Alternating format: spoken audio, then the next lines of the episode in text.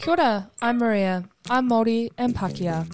And I'm Kate, and I'm Iranian Australian. And you're listening to Being Biracial, the podcast all about navigating the world as a biracial person.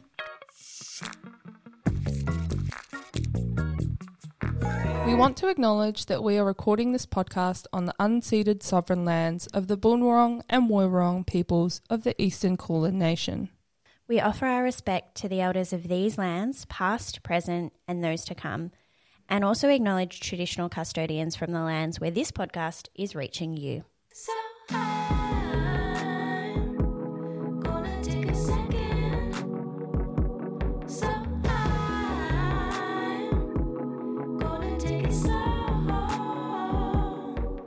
This week we are speaking to Shomudro Das about being biracial.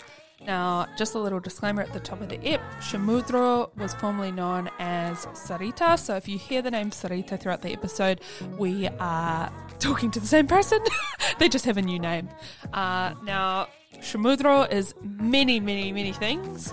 Uh, they are doing a master's in social work at the moment, and they're really interested in looking at the intersection between that work as well as sex education in schools. And they're drawing on their previous experience as a sex educator. Kate, you want to take it from here? Uh, they've done a theatre show on colorism previously all of these things just really excite me, and I feel a bit overwhelmed by how many things I want to talk about just from your bio. So, thank you so much for joining us today. Kia ora. Thank you for having me. Wow, I, you made me sound way cooler than I actually feel. So thanks for that. That's truly how cool you are. we always kick off the pod by asking, What is your mix? what is my mix? Um, so my dad is from Bangladesh, um, and my mom is Pakeha, um, and her whakapapa is mostly English from England, um, and then I have a tiny portion of um, some Scottish and some Samoan, but very tiny, very very tiny. um, and my dad, I think, yeah, his his background is pretty much Bengali as far as we know. So yeah. How did they meet? My mom went to um she wanted to go to India, but then her her mate got that spot for like missionary work. Uh, and so then she went to Bangladesh instead. Um, and then she was at a, um, she was doing medicine work, um, helping people. And yeah, met my dad at the college and yeah, they fell in love and then had a baby, my brother, and then had me. And yeah, they kind of traversed some some stuff being biracial couple in Bangladesh at the time. So yeah, it was pretty rebellious. So whenever they tell me that I'm being too whatever I am, I'm like, well, where did I get it from? Thanks, guys. I have this theory that Maria's heard a 7,000 times that is that if you, like, of course, all of our parents, being from all these random different parts of the world, have to be so rebellious in some way. Mm. Because for so many of them, it was really controversial for them to be together. At, at that particular yeah. moment in time. So if you're willing to fight for that and, and fight for love, then you mm. kind of have to be a rebel, re- rebel in your own way. How yeah. did both sides of your family feel about your parents being together? Um, I think my white family were annoyingly like enthusiastic, but like not um oh I yeah. So definitely I don't really hang out with my mom's side of the family because they're quite ambivalently racist. Um so like yeah. And then my dad's side of the family like they're from a small village in feni and they i think this is quite a funny little anecdote but my dad showed my grandparents a black and white picture of my mom so that they wouldn't know that she was white because um, she had dark hair and like I don't know. Her features are very Caucasian. I don't know what he was trying to pull, but like, I don't know. They just were like cool. And then she showed up and he made her like well, she had to wear a sari because she lived there, and she, I think she put on a fake like extensions so that her hair would look thick and luscious. Because to Bengali women, that's what makes you a G. So she has quite thin hair. So I think she was insecure. And so she put in these like thick hair extensions. And she would sleep with this bun every night so that they would never know that she didn't have thin ass white lady hair. Wait, so did they not know she was white? I think they no, of course they knew. They just like I think they accepted her because she had this luscious hair. if only it was that easy. I know, but I don't know. They've never told me that it was like like they they accepted it.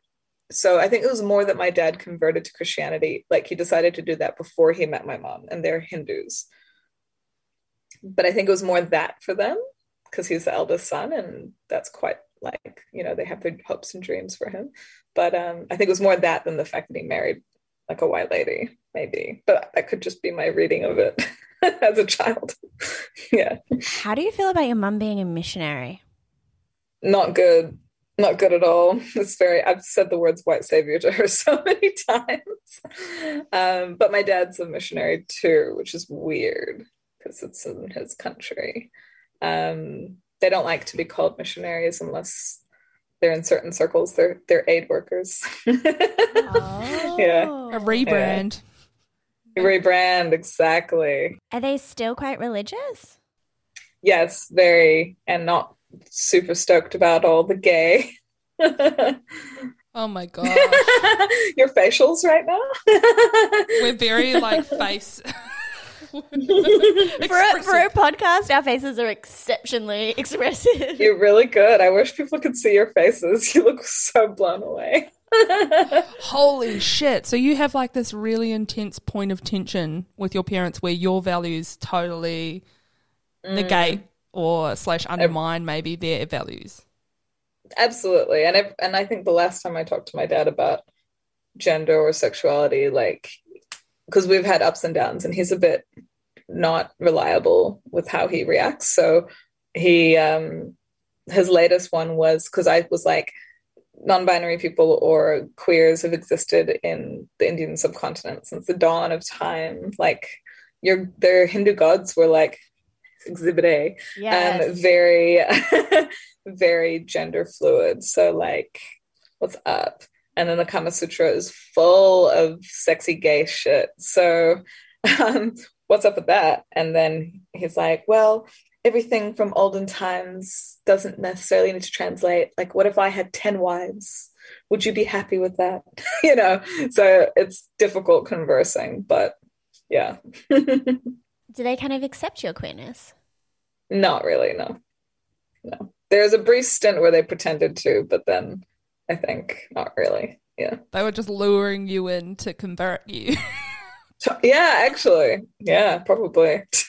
Although I don't mind that my mom prays for me. I asked her to pray for me the other day because of my assignments. I was like, if you want to pray for me, you can pray for my assignments. And she was like, I pray for you every day.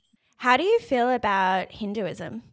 I think I would like to know way more about it than I do. Um, I'm on a small journey trying to figure it out since it's my dad's ancestry. That's been they've been hindus since the dawn of time all of his ancestors. So that's in my blood and that's part of what makes up my dna um, and so yeah i think there's a lot about it that i resonate with it's like as with a lot of indigenous cultures very connected to the land connected to nature and that's how i feel spiritual. I feel spiritual in nature.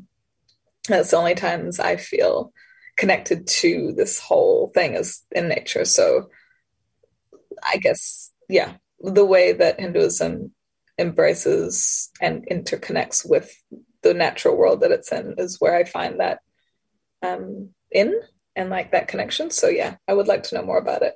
Um, but I'm also really terrified because I still have ingrained in me my parents like my like when I was quite young. I think a friend gave me a tiny little Durga statue or something like that. I can't remember who it was, either Lakshmi or Durga. And um, like he just got so angry because in Christianity you cannot have idols. But he like grew up with Hinduism, you know, so how could he hate on it? Like he probably, you know, it's probably his Christian brainwashing. So it just still kind of scares me because I'm just like, oh my God, it's bad. but it's not. Yeah. Did you grow up in New Zealand? I was born here um, and then I went to Bangladesh when I was nine months old because my parents had a, a vision calling from God. Nah, I think my dad was just sick of all the crazy white people here. and he was like, Woman, we gotta go. we gotta leave. Your relatives are driving bananas. We've been here for four years and I cannot handle them talking to me like I'm an idiot. Um, uh, and then I went to, so I lived there in Bangladesh till I was eight. And then I went to boarding school in India for middle school. And then I went to high school in Thailand. And that's why I sound like this, because it was American and I haven't shaken the accent. And then I came here for uni. And then I went to Australia to work. Um, and then I came back here and I'm here now. Why did you get sent to India for boarding school? Let's start with that. So, it's a really convoluted story, which our family like does not agree on. Um, my parents say that I asked to be sent because my brother had already gone before me. Um, and I missed him, which I probably did. But you do everything an eight year old tells you to do. Like, I want ice cream for dinner all the time. Give it to me. um, but I think the reality of it was that they wanted me to have a good education and good being uh, Western. Um, and so it was a very, like, if I think about it now, pretty privileged private school. How did you navigate your identity stuff in an Indian context?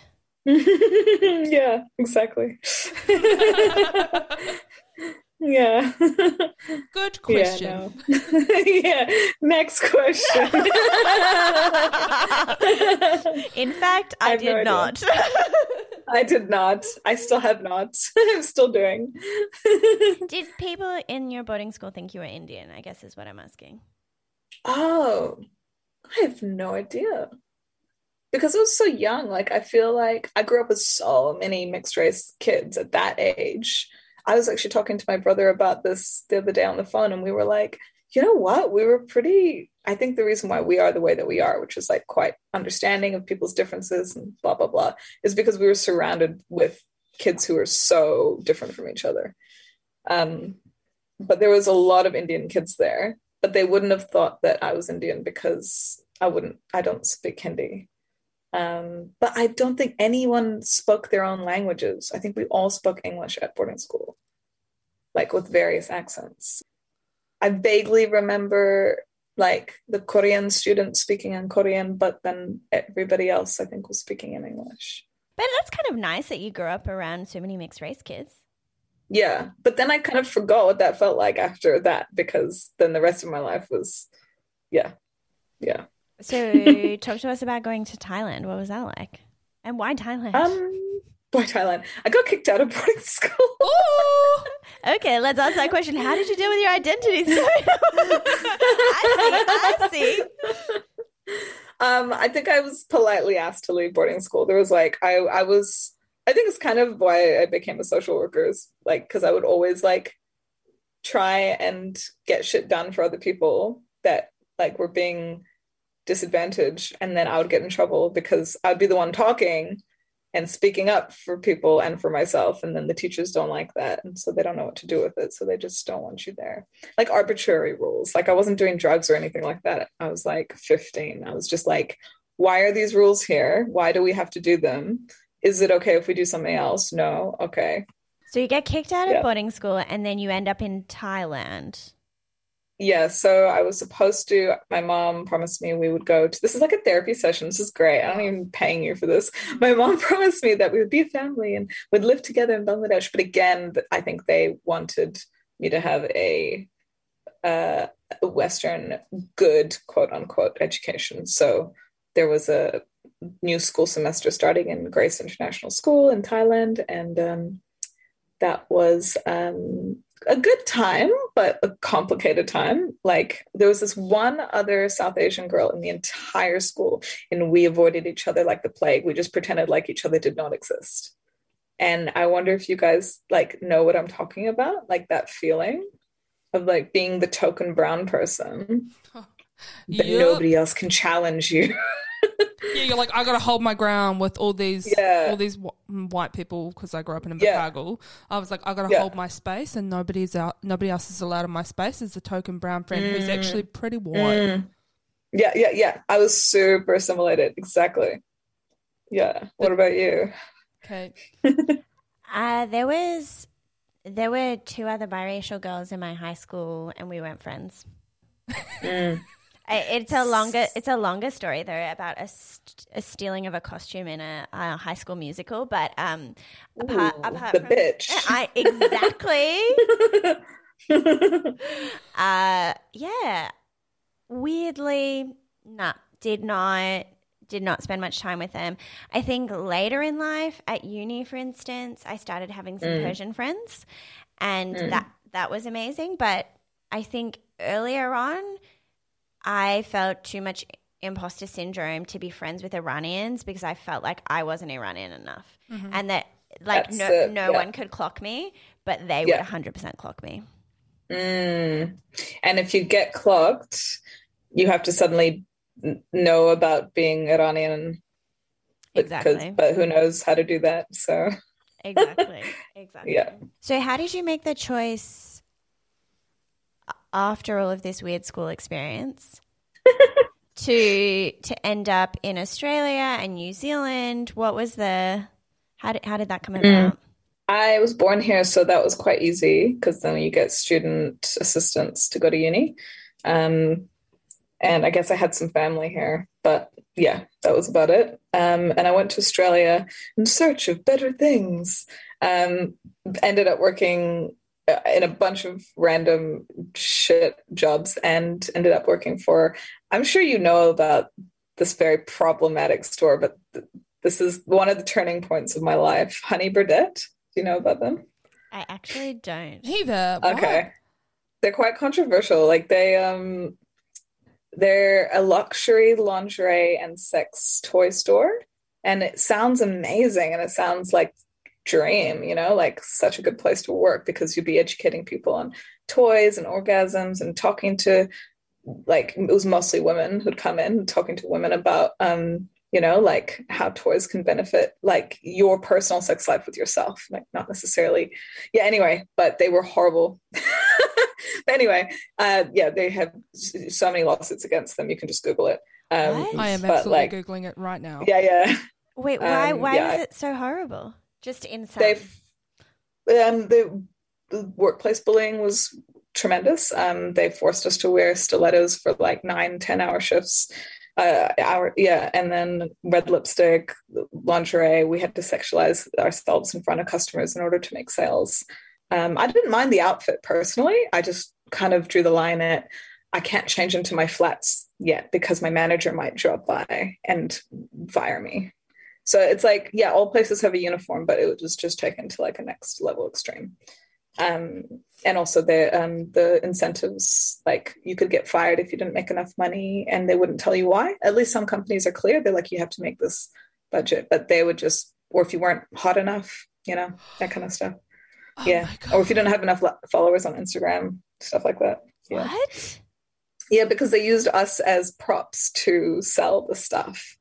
Um, yeah, it's quite messed. But they have some really shady lingerie and sex toy. Um, they've, they've, they used to be a boutique who would house the like a boutique, as you might know, like has other brands. So that's how they started, and it was great. They they they would have all these Australian um, like designers who just starting from scratch and like amazing stuff and then they just slowly started to make their own stuff but ripped off all their designs ripped off all their everything. And didn't give them credit and denied it when they got taken to court.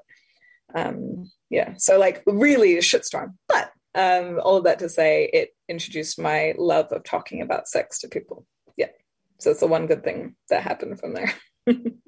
So, so this working in that company kind of inspired you to get into sex education. Yeah, I think so. Because I realized I was good at it and that I didn't have a lot of barriers for shame that a lot of people have um, for whatever reason. Um, and I just, I'm really good at it and I really like doing it. And I just, I find it um, like the best way I, I know how to connect to people. Yeah. And you started doing that in Melbourne, and then you are but went back to Auckland, or how'd that plan out? Yeah, I came back here, um, and then I wanted to open my own um, cafe, bar, sex store, bookshop thing. Like every queer has always wanted to do. Like I'm not alone. then I found this amazing course called the Institute of Somatic Sexology, and they're actually based in their that branch is based in Brisbane. So I did a two year, um, two different degrees um, with them. So one year each. And that was, yeah, helped me become a sex educator for adults, which is teaching them a somatic sex educator, which teaches people how to connect better to their bodies as opposed to just doing talk therapy, which is like your head and your mind and your thoughts and your emotions. But somatic takes into account the whole body. And we live in a time where people are not very connected to their bodies and you know breathing movement sound all of these things can help you have a better connection, not just to other people, but to yourself so that you can be better with other people, sexually or otherwise. Yeah. Holy shit, that's so interesting. And now you're like putting this social justice lens on it and being like, going to be a social worker, going to bring this to the party. We need to fix a bunch of stuff. I'm going to tear it down from the inside. Yes, exactly. That's exactly it. Oh my God, you just made me so pumped because I'm writing this really dry assignment and I'm like, why am I doing this? Why am I doing this? Why am I doing this? Oh, that's right. there it is. That's why you're doing Thank it. You. Thank you. Can you talk to me about the link between social work and sex education? For me, I I know that sex ed is still not great and i know that's true for a lot of people our age and younger still who still haven't gotten the sex education they deserve in schools. And I think the avenue that needs to be taken, because currently there are a lot of different um, smaller grassroots organizations that do a lot of really good work here in, in Aotearoa, but schools outsource to them when they need that, when they want that. So it means that the schools that already value it and prioritize it are going to be you know, looking to make those changes. But it's currently in in policy right now, sexuality education is mandatory, and yet there are schools that do not uh, do it. uh, so technically, they're breaking the law, but nobody seems to care. And there's ample sexuality education guides that have been developed. I think the latest one by this uh, academic Katie Fitzpatrick, and she like did this beautiful guide, and nobody like most people don't even know it exists, even though it's part of the health education curriculum. so what's up? So I figured the best way to go about it is to attack it through the education sector, not through creating another program that is outsourced.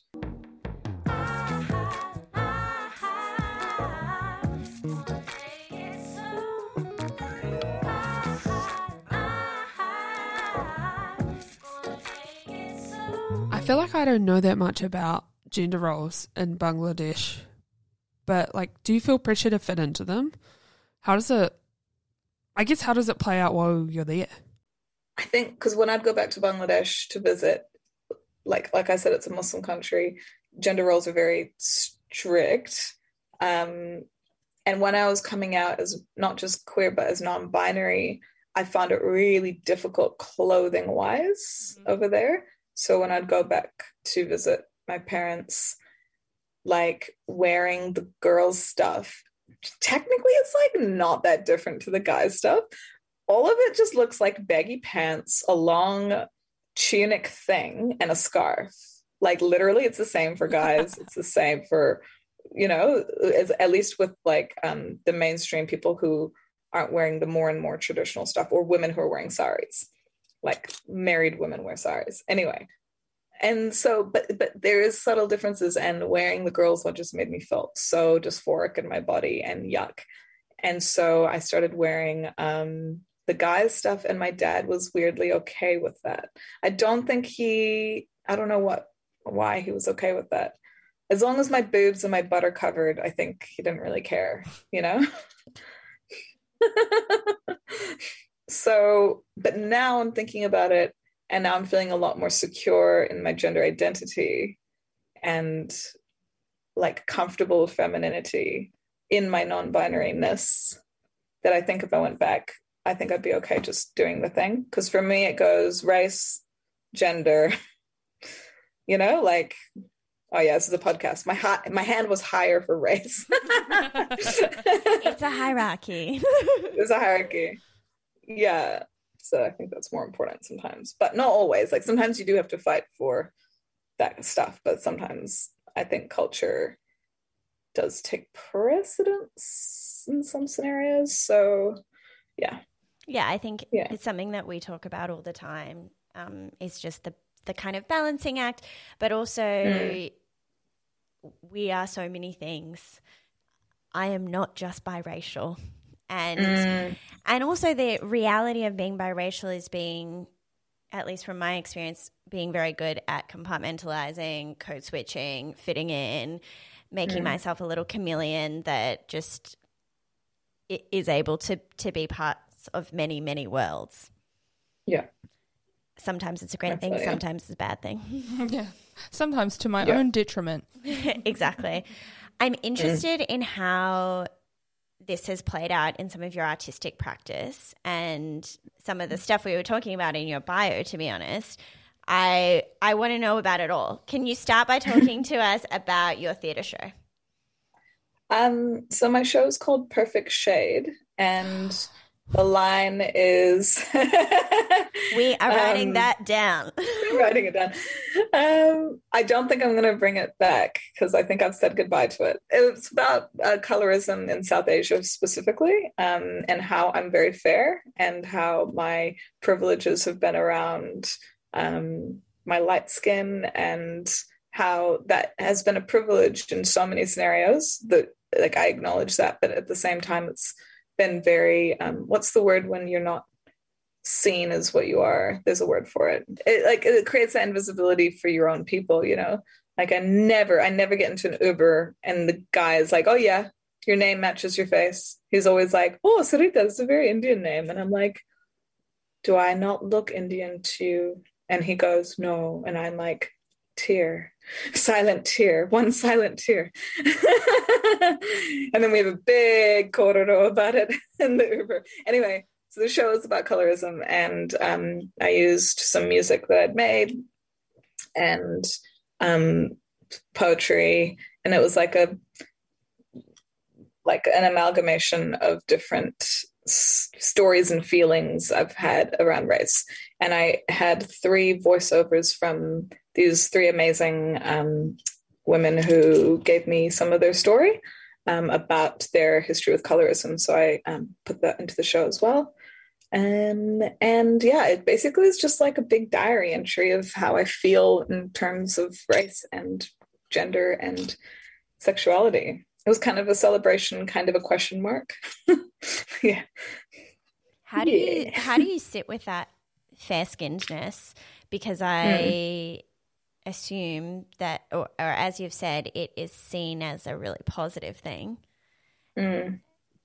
And that's obviously linked to colonization and this like yeah. appreciation yeah. of whiteness. So mm. how does that sit with you? Yes, exactly. So I I touched on this in the show. Um, part of my research for the show was delving into was fair skin cool before colonization um, in South Asia. So, oh God, it's just, I couldn't access as many things as I wanted to access because it's just, yeah, there's not much you can put your hands on in Aotearoa about South Asian histories. Like you can try, but like you have to really delve. So, what I, the show is centered around this song called Krishna Koli, and it's a song about this girl who's so beautiful despite the fact that she's so black and i know i know and it's by like a really like acclaimed bengali writer but um you can see the song in different ways. Like you can read it like that, or you can read it as he was championing championing her rights, even though she was dark skinned at the time when dark skin was not cool. Um, and being like, she's beautiful. Yes, despite the fact she's black, I think she's beautiful. There's more to her than that. Um, so like I was kind of figuring out what the song meant. And in my research, I found that Krishna, um, the name, one of the meanings actually means dark or black. So when he was painted, like when he looked, when he's blue in all those pictures, so you see Krishna being blue, the blue is a, like a depiction of how black he was. So he was revered as like this champion of love and gender and all of these, like embodying all these beautiful things. And how did we go from a society that reveres a black god to uh, pumping out fair and lovely uh, a really toxic skin bleaching chemical that i know is not just um, you know in south asian cultures a lot of cultures use skin lightening stuff but um, yeah we touched on that in the show as well and how important was it for you to get this out into the world yeah, it's kind of also scary. I had to put a line into the show to be like, now look here, white people, um, this is not an opportunity for you to go and talk about colorism in a really derogatory way and be like, oh my God, see, even they're racist. Um, like to each other. Um, so I had to literally put it in there. And I was like, how do I put it in there artistically? Oh, I could just say it. I could just say it. The show is my show. I can just say it. Um, and I said, it's more of an opportunity for you to go away and talk about maybe your privileges, but on your own communities, not with brown people. Don't make brown people do emotional labor yeah. for you. Yeah. Yeah. So that was quite scary to be like, I'm putting all this info out here. You're really lucky that I'm telling you all this stuff. Please don't abuse this. Was it a one person yeah. show? It was a one person show. oh my god, I'm still scared thinking about it. I love it. How did because we're creating this podcast and mm. essentially is just deep conversations with a whole bunch of strangers and so, some people that we know. Um, I'm interested in how your creative process worked and and how you kind of grappled with dealing with all of this deeply personal stuff and putting it on a stage for consumption, like you said, by potentially vaguely racist people, but also mm. people that are going to take so much from it. What was my process? Yeah, what was your creative process? I have no idea. I've never made art before. like I didn't know what I was doing. I just I had I think I wasn't so wrapped up in like the stuff that normally freaks people out about making art because the story is not really mine. It is mine, but it's not just about me. If it was just about me, I think I'd be really nervous. But because it's about much more than me, but I used myself as the background to tell the story from, I think it was quite clear what the process should be. It should be centering people's voices that experience this. That's why I wanted to have people's voiceovers in the show. Um, and centering a story that I privilege from. And so I should be the one doing the mahi and doing the work, like to talk about it. Because it's not as difficult for me to do it. Does that make sense? Like it's, yeah, it's like hard for me to talk about stuff that impacts me, but colorism doesn't really impact me. So I should be kind of taking that bullet and telling the story. But yeah. Speaking of creative processes, Body Haus. Tell us about Body Haus. Oh, just, you know, the best thing I've ever done with my life and probably ever will. it's like I'm so like I feel like I peaked. I've peaked. My life is is never will never will get better. It is every time I think about it, I I am just happy and I feel stoked to be in a world where that was possible. It's a queer strip club night that uh, myself and Kyah Dove and Nikolai Talamahina um, started.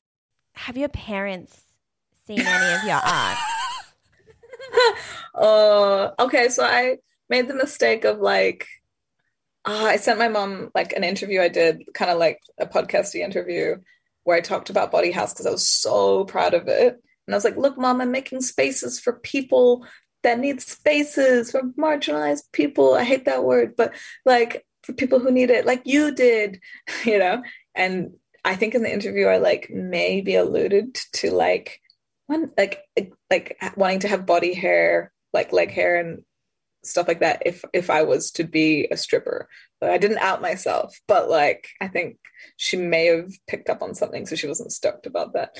But um, I they don't live in New Zealand, but the, the they happened to be in New Zealand the week my show was on, Perfect Shade, and they did not come. So on purpose, like they didn't. I don't think they could have. The poster was me in drag, even though the show didn't have any drag but they couldn't handle the picture of me with a beard and full Bengali outfit. You know, it was too much, it was too confronting. So they did not come, for which I will never forgive them because they would have fallen in love with me in a whole different way. It's or hated me, so maybe no. it sounds like they're depriving themselves of the real you. Oh, totally. Yeah. And that's yeah, it's their decision if they want to have that relationship with me or not. It's here mm. when they want it, but if not, it's cool, man. I got things to do. Mm-hmm. How how does it play out with your brother? Um, my brother is a sweetheart and like literally like my twin, except that he's four years older. Um, but I think we have very different lives, and I think the older we get, the more we realize we are very different people. Um, but yeah, we don't really. I don't think he knows what I do. He knows I did put on a show, and I don't think he knows about the strip club. um, I just stopped telling them about stuff because they didn't get as excited as I thought they would. So I just told people who I thought would appreciate it. yeah. Why do you hate the word marginalized? Oh, I don't hate it. I just think it sounds yuck. It's just like oh, if it's good for a funding application, fucking use it. But like the mouth I don't. I don't like the mouthfeel of marginalized. It just seems like something a white savior would say before they try and help you. How do you, how do you feel about person of color? How do you feel about that? Do you describe yourself as a person of ah, color? oh, man. Yeah. It is just like another thing, isn't it? It's just another lo- lumpy box. Is I think a friend was talking to me about it a while ago and they were like, I don't like it and I I don't I don't know what to do about it because it's not like it's useful in some scenarios.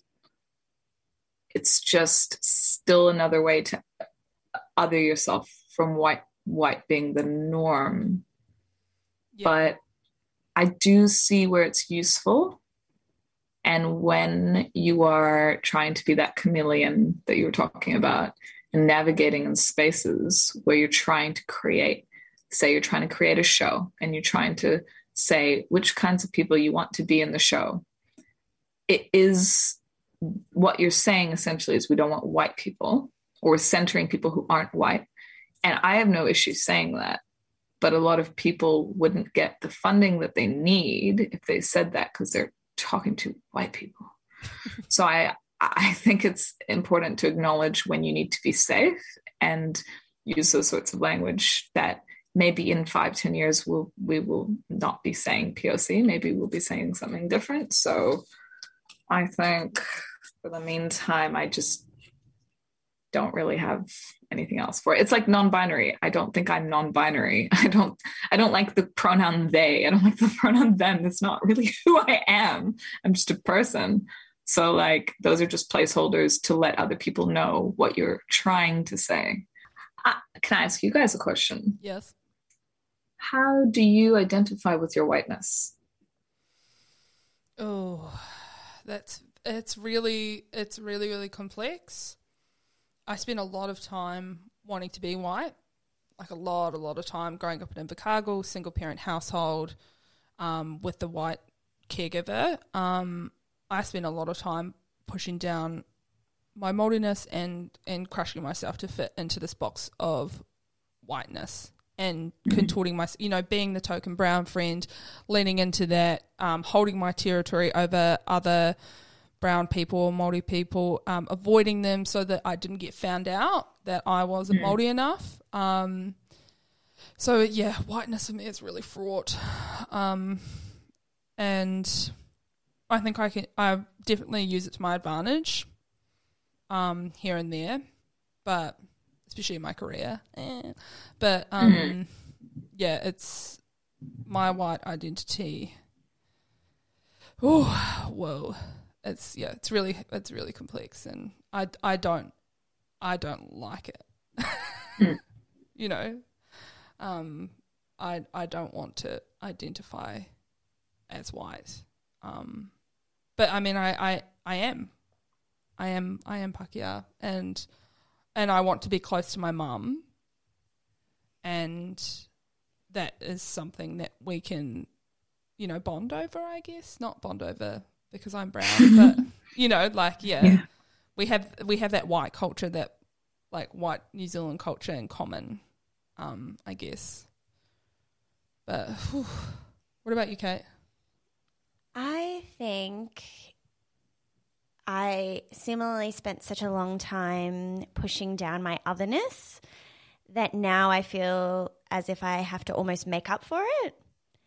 Uh, and I wonder how it plays out in some of my friendships, for instance, because I feel as if I am 100% leaning into thinking about race and identity way more than I probably was five years ago to be honest mm. 10 years ago like it's a lifelong journey and i'm i'm just going through different stages of course and so i wonder for my friends that i've known for a decade whether they're a bit shocked by this and when i say my friends i mean my white friends uh, mm-hmm. they're a bit shocked that this is this is now something, and obviously we're creating this podcast. We're literally talking about it every week. I I am already thinking about it all the time, but I'm thinking about it even more now. And mm. so I think it's probably quite weird for for the, some of them, to be honest. And I think so much of my learning about race, for instance, has come from, to be honest, podcasts and other podcasts that I've been listening to or books that I've been reading, but all of that is a very internal thing that I just, me myself, have been doing when I'm riding my bike to work or when I'm sitting on the train. And so it's not necessarily something that I have been until more recently really like hitting people in the face with. And I mm-hmm. think that a lot of my, I think in a way, um, my feminism was kind of a gateway into me thinking more critically about identity in general and yes. think, thinking about everything else. And so I think probably for some of my friends, they're like, oh, five years ago it was feminism, now it's race. What will it mm. be hmm. next? But no one has actually mm. said that to me. This is my perception of, of what they would be perceiving in me. How do you identify with your whiteness? I've been waiting for because I spent like like you, Maria, the most of my life thinking I was white and benefiting from it so much. Uh, and yet not quite being white and not really knowing what's up. like, why is the world not the same for me as it is for my friend? Um, yep. And then going and making like a whole bunch of art about it. Uh, it was like my renaissance and then which is funny because the renaissance was white um, made a whole bunch of art about it and then now i'm just waiting i'm waiting for something to like make me feel good about being white again like and i don't think that's going to happen you know like i i feel like it's going to come full circle and i'm looking at myself like your friend you think your friends see you like this hyper activist hyper political um, just person who can never have fun, basically, who just ruins the dinner all the time. And um, I used to run a book club called Ruin the Dinner Book Club. That was my favorite name for something. Um, I And- love that so much. Feel I- free to take it. I fucking love it because I have ruined so many dinners. Yeah. yeah, yeah, and I mean, dinner is not sacred, man. Like it's all good. Mm. Um, so I feel like maybe part of me thinks in order to be a full human being, I need to like accept my whiteness or something. However, I don't know if that's true because half of my DNA colonized the other half of my DNA. Yep. And this idea that like equality is deserving for the two parts of me is not actually true because until POC, to use that fun word, have the same privileges and life experiences, life expectancy, health outcomes, income disparities, housing inequalities, all of these things, if until everybody is actually equal, I don't find the need for myself to equally prioritize my white side and my brown side. Boom. Um, Absolutely. Is there anything else you want to touch on before we finish up, or anything that you wanted to tell and we haven't given you space to do so yet? Mm, just that being biracial is like a, such a huge strength, and that I think we're super heroes, kind of. Like we've got to see the shit that people could go through and yet maybe not experience all of it because of our white privileges. And that means we kind of have a responsibility to do some mahi, to do some work that we are able to do. Obviously, do what you can do, but for our POC pals who don't have access to our white privilege that we have, yeah, we we just have to do some more work, I think. Um, and enjoy being able to access all these different spaces um, and not see it as like the soul crushing responsibility, but something you can also enjoy and learn from and really love. And always try and make friends with other biracial people because it will give you life. You have fucking nailed this interview. Thank you so much for bringing your whole self to this Zoom call. We're super, super grateful. Um, and yeah, just have a beautiful afternoon and look after yourself. Thank you. You guys have been really, really lovely. Thanks for providing a space where I can feel safe to chat openly. Thank you so much for listening to Being Biracial. This podcast is hosted, edited, produced, and all the other things by us, Kate Robinson and Maria Birch Morunga. Just two wahine out here making a podcast. The music that you're listening to is by Green Twins, and this is their incredible song, Take It Slow. You can find it on Spotify. BB was developed with the support of Footscray Community Arts through the generous use of their podcast dungeon here on the lands of the Kulin Nation. Our project is also supported through the Maribyrnong City Council Community Grants Program and the Victorian Government through Creative Victoria. We also want to thank Auspicious Arts for all of their help. Thank you, thank you, thank you. We literally couldn't create this podcast without all of you. We love hearing from you. You can find us on Instagram at Being Biracial Podcast or send us an email at beingbiracialpodcast at gmail.com. We would also love it if you could leave us a review. That is one of the best ways to support us at the moment. And if you loved this episode, come on, why not subscribe? Just do it. Bye. Bye.